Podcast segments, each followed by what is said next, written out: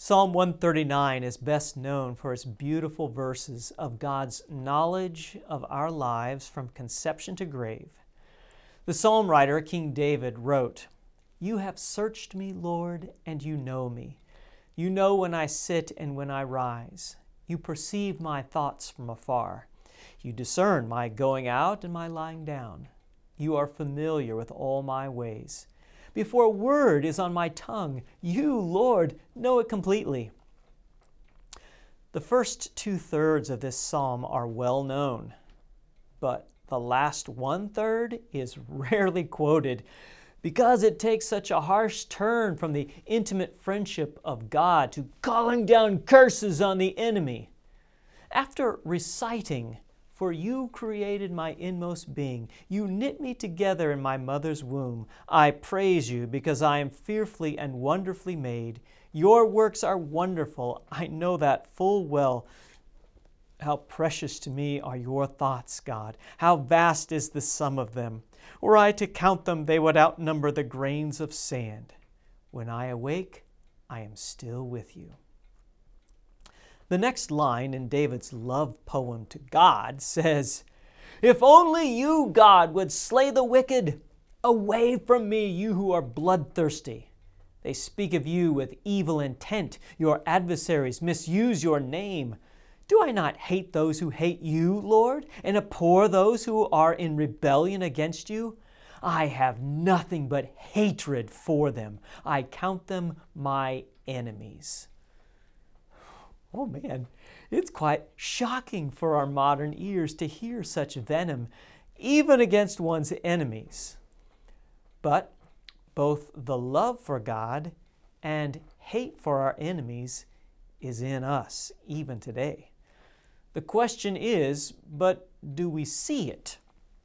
I mean, others they can easily see it and hear it in our contemptuous tone when we talk about them, those little remarks that color our enemies in bad light.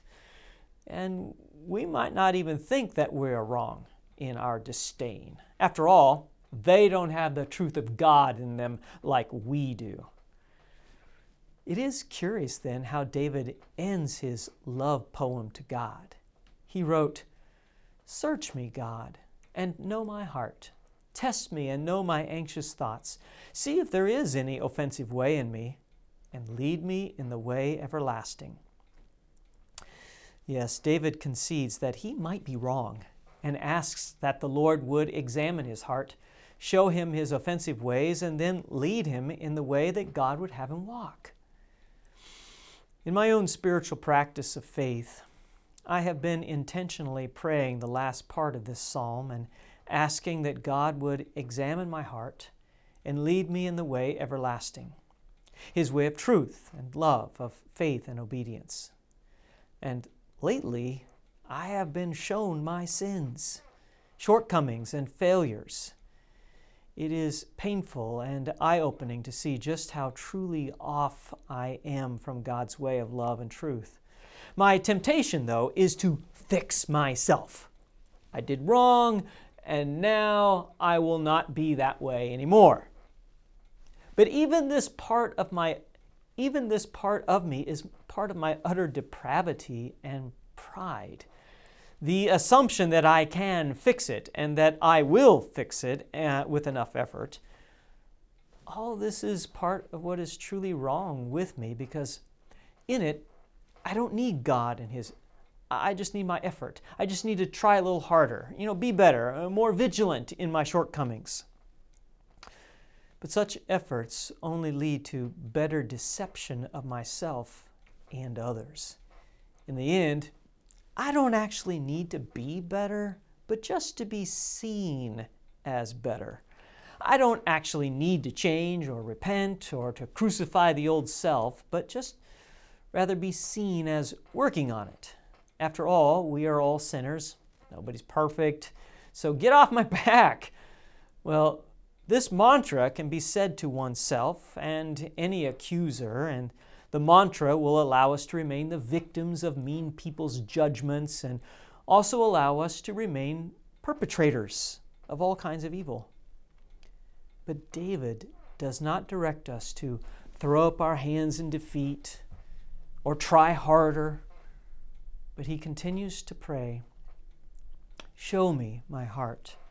Lead me in the way everlasting, Lord. You know when I sit and when I rise. You perceive my thoughts from afar. Before words on my lips, you know it completely. He asks that this God who knows him, loves him, who examines his heart, that this God would lead him in the way of goodness, rightness, love, mercy, even to his enemies. It is a hard prayer to truly ask God to examine your heart, for he will show you the good, the bad, and the truly ugly.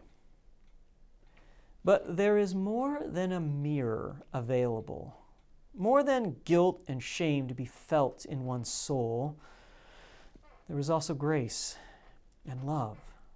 There is more than condemnation. There, there is the way everlasting. His way of life is a life with Jesus who has truly taken re- the responsibility of making all your sins right with God, taking that upon himself. The way everlasting is more than just forgiveness. It, it's not less than forgiveness, but it's so much more. You have someone with you who loves you enough to call you out when you are wrong and who will lead you into what is good and right. The way that is love for your family, friends, congregation members, co workers and customers, students and fellow faculty, peers, and yes, even persecutors. You too can join in David's prayer Lord, examine my heart. See if there's any offensive way in me, and lead me in the way everlasting.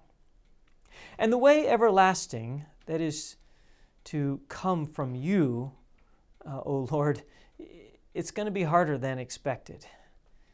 But the depth of your relationships with God and others will expand and you will find yourself deeper in His kingdom life and so much more dependent on His grace and fervent in prayer and useful in His work here and now.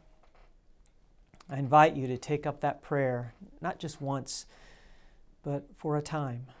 Lord, examine my heart, see if there's any offensive way in me, and lead me in the way everlasting.